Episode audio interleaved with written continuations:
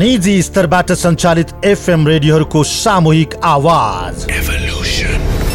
Voice of radio यो विपत्तिमा समाज र राष्ट्रप्रति जिम्मेवारी वहन गर्दै तपाईँ हाम्रै साझा समस्यामा केन्द्रित। एक पृथक अनि नवीनतम कार्यक्रम। भोइस अफ रेडियो देशैभरिका रेडियोहरूमा एकै समय एउटै आवाज। रेडियो कार्यक्रम। भोइस अफ रेडियो प्रत्येक दिन साँझ छ तिस बजे। कोरोना संक्रमण विरुद्धको सशक्त आवाज। भोइस अफ रेडियो निजी स्तरबाट सञ्चालित एफएम रेडियोहरूको सामूहिक आवाज। भोइस अफ रेडियो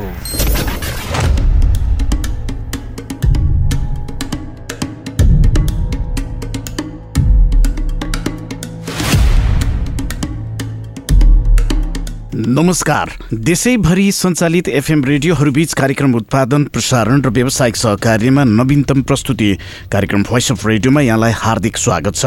म विमल थापा।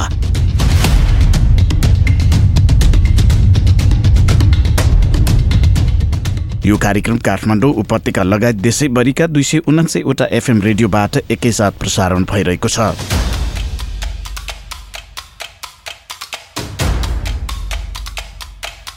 श्रोता आजको कार्यक्रममा कोरोनाको कारण पछिल्लो समय क्युआर कोडको प्रयोगमा वृद्धि। अन्तर्राष्ट्रिय स्तरमै डिजिटल ब्याङ्किङलाई प्राथमिकतामा राखिएको छ र नेपालमा पनि डिजिटल माध्यमबाट भुक्तानी गर्ने गराउने प्रक्रियालाई सहजीकरण गर्न नेपाल राष्ट्र ब्याङ्कले वैशाखदेखि निरन्तर निर्देशनहरू जारी गर्यो।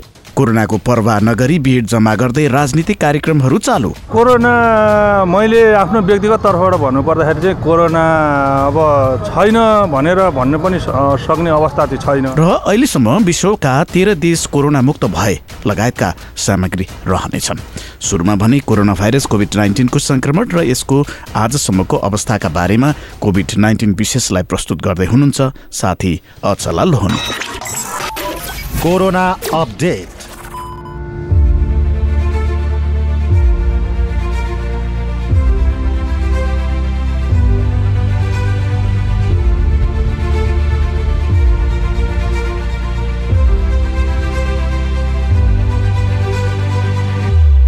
पछिल्लो चौबिस घण्टामा थप तिन सय अडचालिसजनामा कोरोना सङ्क्रमण पुष्टि भएको छ। यससँगै हालसम्म मुलुकभर दुई लाख अडसट्ठी हजार नौ सय बयानब्बेजनामा कोरोना सङ्क्रमण भएको स्वास्थ्य तथा जनसङ्ख्या मन्त्रालयले जनाएको छ। मन्त्रालयका अनुसार मङ्गलबार चार सय एकचालिसजना भाइरस मुक्त भएका छन्। मन्त्रालयका अनुसार मङ्गलबार चार सय एकचालिसजना कोरोना भाइरस मुक्त भएका छन्। यससँगै हालसम्म कोरोना भाइरस मुक्त हुनेको सङ्ख्या दुई लाख बैसठी हजार दुई सय उनासाठीजना पुगेको छ। हाल चारजना सङ्क्रमितको मृत्यु भएको छ। यससँगै मुलुकभर कोरोना भाइरस सङ्क्रमणबाट ज्यान गुमाउनेको सङ्ख्या एक हजार नौ सय उनासत्तरी पुगेको छ। काठमाडौँ स्थित त्रिवी शिक्षण अस्पताल महाराजगञ्जमा कार्यरत एक चिकित्सकमाथि दुर्व्यवहार भएको छ। अस्पतालको कोभिड आइसियुमा खटिएका डाक्टर सबिन भण्डारीमाथि दुर्व्यवहार भएको नेसनल रेजिडेन्स एसोसिएसनका महासचिव डाक्टर सुमन दाहालले जानकारी दिनुभयो। कोरोना सङ्क्रमणबाट मृत्यु भएका व्यक्तिको आफन्तले आज डाक्टर भण्डारीमाथि हातपात गरेको दाहालले बताउनुभयो। चिकित्सकमाथि दुर्व्यवहार गर्नेमाथि कडा कारवाही हुनुपर्ने उहाँको भनाइ छ। दुई दिन अघि पनि अस्पतालमा डाक्टर दिलीप बरालमाथि बिरामीका आफन्तले दुर्व्यवहार गरेको महासचिव दाहालले बताउनुभयो। नेपाली दूतावास युएईले आजदेखि लागू हुने गरी अनिश्चितकालको लागि कन्सुलर सेवा बन्द गरेको छ। दूतावासमा कार्यरत तीनजना कर्मचारीलाई कोरोना पुष्टि भएसँगै नियमित हुँदै आएको कन्सुलर सेवा बन्द गरिएको हो। विज्ञप्ति प्रकाशित गर्दै दूतावासले आजदेखि राजधानी यात्रु अनुमति भिजा अधिकृत वारिसनमा मागपत्र प्रमाणीकरणको काम केही समयको लागि बन्द गरेको जनाएको छ। तर अत्यन्त जरुरी एवं भौतिक उपस्थिति बिना लिन सकिने सेवाहरू भने यथावत रूपमा प्रदान गरिने विज्ञप्तिमा उल्लेख गरिएको छ। कोरोना महामारीको कारण प्रदेशमा समस्यामा परेका झण्डै सात हजार श्रमिकलाई प्रवासी नेपाली समन्वय समिति पिएनसिसीले सहयोग गरेको छ। बिसजनालाई हवाई टिकट र दुई सय तिरासी जनालाई खाद्यान्न सहयोग उपलब्ध गराएको पिएनसिसीले जनाएको छ। मलेसिया र युएईमा अस्थायी सेल्टर चलाएर कम्पनीबाट जबरजस्ती निकालिएका नेपाली श्रमिकलाई आवास सुविधा पनि उपलब्ध गराइएको पिएनसिसीले उल्लेख गरेको छ। कोरोना महामारी सुरु भएपछिका पाँच महिनामा मात्रै स्वयंसेवक परिचालन गरी श्रमिकका समस्या समाधानको लागि सहजीकरण गर्ने अलपत्र परेकालाई आवास खाद्यान्न तथा स्वदेश फिर्ताको लागि निशुल्क हवाई टिकट समेत व्यवस्था गरिएको पिएनसिसीले जनाएको छ।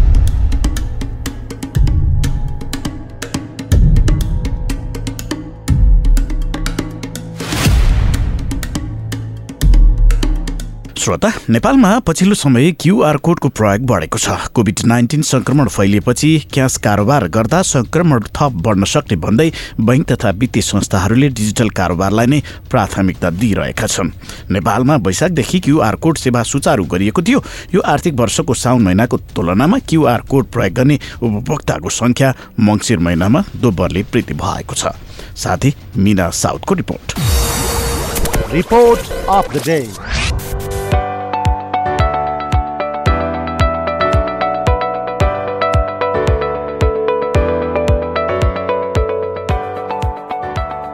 नेपालमा पछिल्लो समय उपभोक्ताले वस्तु तथा सेवा खरिद गर्दा क्युआर कोडको प्रयोग बढेको छ।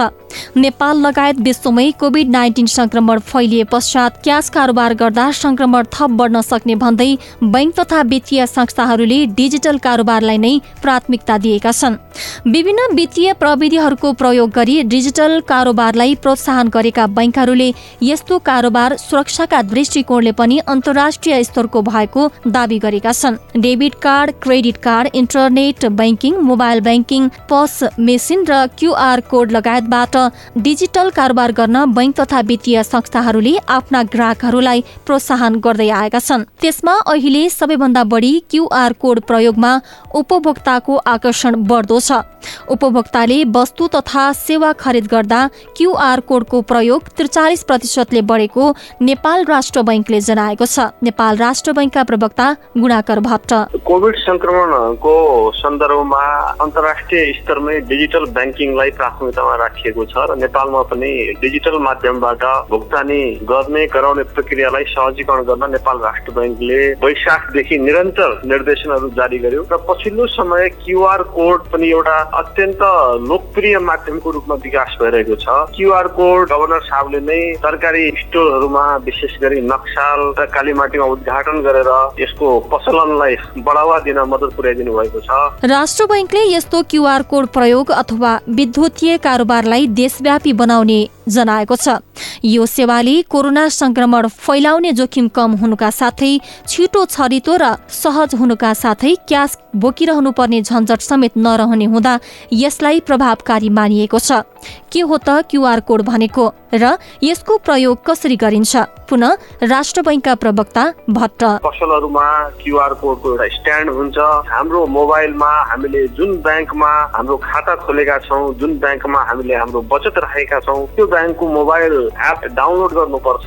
मोबाइलमा डाउनलोड गरिसकेपछि हामीले सामान किन्न जाने तरकारी किन्न जाने अथवा अरू भुक्तानी गर्ने ठाउँहरूमा जहाँ क्युआर कोडको स्ट्यान्ड राखिएको हुन्छ त्यहाँ चाहिँ आफूले भुक्तानी गर्दाखेरि मोबाइल एपको प्रयोग गरिकन त्यहाँ दिएको क्युआर कोडको एउटा छुट्टै सिम्बल हुन्छ। त्यो सिम्बल चाहिँ त्यहाँ देखाउने बित्तिकै हामीले चाहिँ क्युआर कोडको माध्यमबाट भुक्तानी गर्न सक्छौँ। क्युआर कोडबाट व्यापार गर्दा व्यवसाय र आम उपभोक्तालाई पनि सहज हुने भएकाले राष्ट्र बैङ्कले क्युआर कोड प्रयोगलाई देशव्यापी अभियानका रूपमा सञ्चालन गर्न बैङ्क तथा वित्तीय संस्थाहरूलाई निर्देशन दिएको छ। राष्ट्र बैङ्कले नेपालमा क्युआर कोडको प्रयोग वैशाखदेखि सुरु गरेकोमा यो आर्थिक वर्षको साउन महिनाको तुलनामा मङ्सिरसम्म आइपुग्दा क्युआर कोड प्रयोग गर्नेको संख्या दोब्बरले वृद्धि भएको बताउनुहुन्छ। राष्ट्र बैङ्कका प्रवक्ता गुणाकर भट्ट। क्युआर कोडको माध्यमबाट भुक्तानी गर्दा नगद बोकिराख्नु पर्ने झन्झट भएन। नगद बोक्दा हुने जुन जोखिमहरू हुन्थ्यो त्यो जोखिम कम हुने भयो। फेरि एक ठाउँबाट अर्को ठाउँ नगद लानुपर्ने व्यापारीहरूलाई जुन समस्या हुन्थ्यो त्यसलाई पनि यसले समाधान गर्ने भयो। ब्याङ्कहरूलाई पनि सहज हुन्छ र क्रमिक रूपमा क्युआर कोड अन्य ठाउँहरूसम्म पनि पुर्याउनु पर्छ भन्ने उद्देश्यले अहिले ब्याङ्क तथा वित्तीय संस्थाहरूलाई हामीले निर्देशन दिइरहेका छौँ। उहाँहरू पनि यसमा अग्रसरता लिइरहनु भएको छ र साउनको तुलनामा हामीले मङ्सिरमा हेर्ने हो भने क्युआर कोडको कारोबार रकम दोब्बर जति पुगेको देखिन्छ।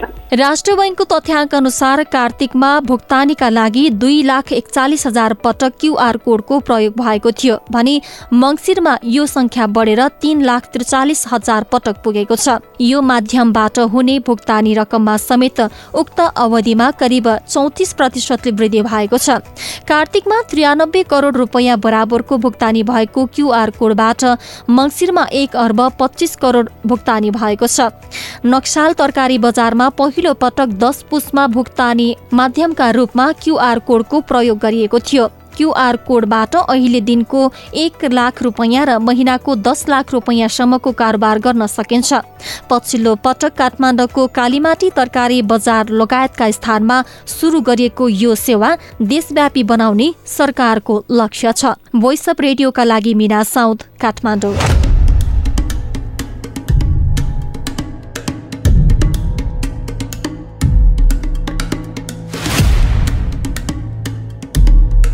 श्रोता विश्वव्यापी रूपमा फैलिएको कोरोना भाइरस कोभिड नाइन्टिन कायमी रहेका बेला नेपालमा भने विभिन्न राजनीतिक दलहरूले सरकार विरुद्ध दिन प्रतिदिन नारा जुलुस सहितको र्यालीहरू निकालिरहेका छन्। हरेक दिन काठमाडौँ उपत्यकामा विभिन्न पार्टीले कार्यक्रम गरिरहेका छन्। यस्तै काठमाडौँको माइतीघर मण्डला विभिन्न राजनीतिक पार्टी र स्वतन्त्र विभिन्न संगठनहरूले धरना र जुलुस गर्ने थलो बन्दै गइरहेको छ। यसले कोरोना महामारीको जोखिमलाई अझ थप चुनौती बनाएको बताइएको छ। साथी भावना हमालको रिपोर्ट।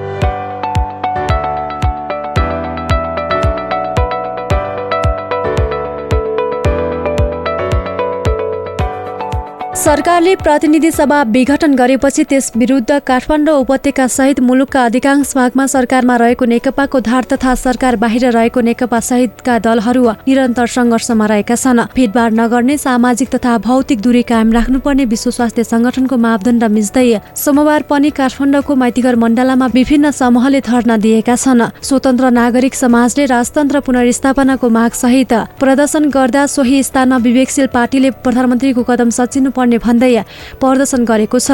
नागरिक समाज हिन्दू राष्ट्र नामको समूहले त राजतन्त्र पुनर्स्थापना सहित विद्यमान प्रणाली नै खारेजको माग गरेको छ। पुनरुत्थानवादी शक्ति नेपालका नेता शेखर जङ रायमाझी। अब एक त तपाईँको अहिले चाहिँ उनीहरू दुई फ्याक भएको अवस्था हो र प्रधानमन्त्री ओलीले संविधान छत विध्वस्त पार्नु भएको छ।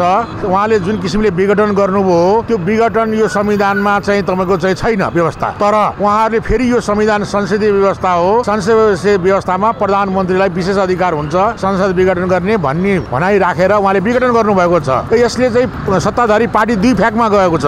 हामीले अब के भन्यौँ भने अब यो देशमा दलहरू असफल भए दलहरू दलाल भए त्यस कारण अब दलको झन्डा होइन राष्ट्रिय झन्डामा आउनुपर्छ भन्ने हामीहरूको माग छ र हाम्रो यो स्वतन्त्र नागरिक अभियानले राष्ट्रिय झन्डा उठाएको हुनाले त्यो राष्ट्रिय झन्डालाई तपाईँ साथ र समर्थनको लागि हामीहरू पुनर्चुनावादी शक्ति पनि यहाँ आइपुगेका छौँ। संविधान सभाबाट जारी भएको मुलुकको अहिलेको संविधान कार्यान्वयनका क्रममा तीन तहको चुनाव सकिएको तीन वर्ष नबित्दै दलहरूले जनमतको उपेक्षा गरेपछि सडकमा प्रणालीकै विरोधमा आवाज उठ्न थालेको हो। आन्दोलनमा रहेका कैलालीका जित बहादुर मल्ल। अब राष्ट्र नै रहेन भने हामी कहाँ रहन सकौँला होइन? त्यसैले पहिला राष्ट्रलाई बचाउनु पर्यो। राष्ट्र रहेपछि हामी बच्न सक्छौँ हाम्रो संस्कृति बच्न सक्छ।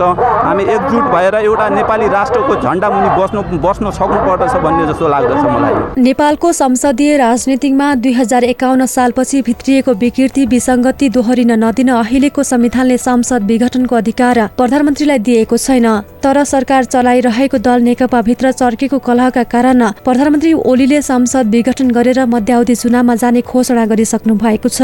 यही प्रधानमन्त्रीको घोषणापछि सङ्घीय राजधानी सहित देशभर निरन्तर प्रदर्शन भइरहँदा विज्ञहरूले नेपालमा यही राजनीतिक अस्थिरतासँगै कोरोना संक्रमणले विकराल रूप लिन दिन सक्ने चेतावनी दिइरहेका छन्। तर प्रदर्शनमा उत्रिएका र सामान्य मापदण्ड पालना नगरेकाहरू राष्ट्रिय आवश्यकता र राष्ट्रिय सङ्कटका कारण कोरोनाको त्रास ओझेलमा परेको तर्क गरिरहेका छन्। राष्ट्रिय नागरिक समाजको आन्दोलनमा सहभागी ज्ञानेन्द्र पन्त। कोरोना मैले आफ्नो व्यक्तिगत तर्फबाट भन्नुपर्दाखेरि चाहिँ कोरोना अब छैन भनेर भन्न पनि सक्ने अवस्था चाहिँ छैन है नभएकै हो। तर अब यसलाई चाहिँ यसबाट अलिकति बचत बचिएर होइन? जोगिएर चाहिँ हामीले यो कार्यक्रम चाहिँ गरिरहेको कोरोना सङ्क्रमण र यसको परीक्षण तथा उपचारमा सरकार पटक पटक चुकेको छ। दलहरूले पनि समयमै सरकारलाई खबरदारी गर्न चुकेका छन्। तर अहिले जब सरकारले चुनावको बाटो रोज्यो तब सडकमा तिनै दल र तिनका नेता कार्यकर्ताहरूले तमासा देखाएर उत्रिरहेका छन्। यो राष्ट्रिय स्वार्थभन्दा धेरै नेतृत्वको स्वार्थले सिर्जना गरेको गम्भीर सङ्कट हो। जुन राजनीतिक वर्गले कोरोनाको सङ्क्रमणलाई थप भयावह बनाइरहेको छ। भोइस अफ रेडियोको लागि भावना हमाल काठमाडौँ।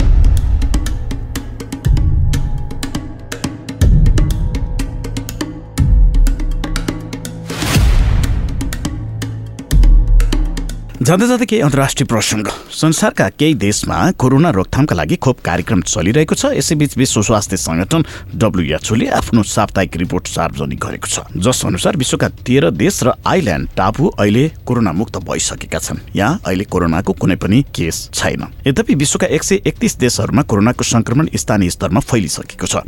यो चिन्ताको विषय हो। अमेरिका पाकिस्तान ब्राजिल बेलायत फ्रान्स लगायतका धेरै देशमा स्थानीय स्तरमा कोरोनाको संक्रमण फैलिरहेको छ। संसारमा खोप लगाउने कार्य सुरु भए पनि कोरोनाको खतरा समाप्त भइसकेको छैन। कम्तीमा अहिलेको आँकडाले यही देखाउँछ। जनवरीमा अठार दिनमा सबैभन्दा धेरै कोरोना संक्रमित भेटिएका छन् र मृत्यु संख्या पनि बढेको छ। आठ जनवरीमा संसारमा सबैभन्दा धेरै आठ लाख भन्दा धेरै संक्रमित भेटिए यसअघि एकै दिन यति धेरै बिरामी कहिले देखिएका थिएनन्। त्यस्तै तेह्र जनवरीमा एकै दिनमा सबैभन्दा धेरै सोह्र हजार पाँच सय सैतिस जनाको मृत्यु भएको छ।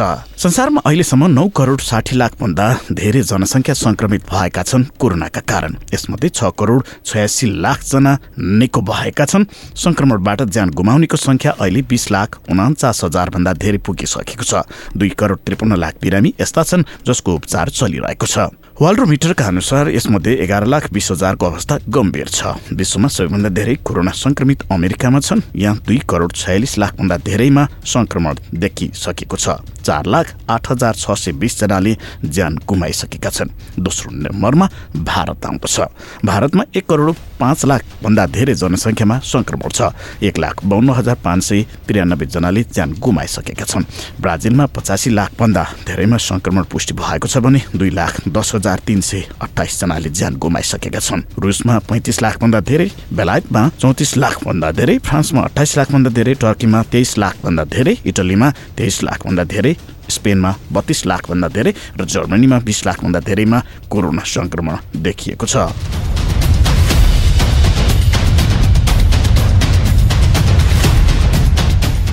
र भुटानका प्रधानमन्त्री लोटे सेरिङले सोमबार भारतले उनको देशमा निशुल्क अक्सफोर्ड एस्ट्राजेनिकाको भ्याक्सिन कोभिसिल्ड उपलब्ध गराउने जानकारी दिएका छन्। उनका अनुसार भ्याक्सिन खरिद गर्नुपर्ने हुँदो हो त यसका लागि पचास लाख अमेरिकी डलर खर्च गर्नुपर्ने स्थिति निम्तन सक्ने बताउँदै भारत सरकारले भुटानसँगको पुरानो सम्बन्धलाई महत्व दिँदै यो मद्दत गर्नेछ। भुटान सरकारले भारत सरकारलाई भ्याक्सिनको आवश्यकता परेका जनसङ्ख्याबारे जानकारी दिइसकेको सेरिङले बताएका छन्। उनी भन्छन् उहाँहरूले पनि हाम्रो आवश्यकता बुझिसक्नु छ। देशमा यो भ्याक्सिन निशुल्क प्रदान गरिनेछ नेपालले पनि गत हप्ता कोभिसिल्ड भ्याक्सिनको आपतकालीन प्रयोगलाई मन्जुरी दिएको छ। यो भ्याक्सिन सिरम इन्स्टिच्युट अफ इन्डियाले बनाइरहेको छ।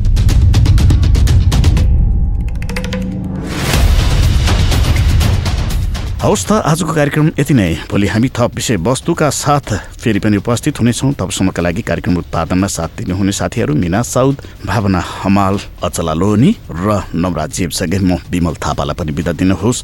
तपाईँ सचेत रहनुहोस् स्वस्थ रहनुहोस् अनि सुरक्षित रहनुहोस्। नमस्कार।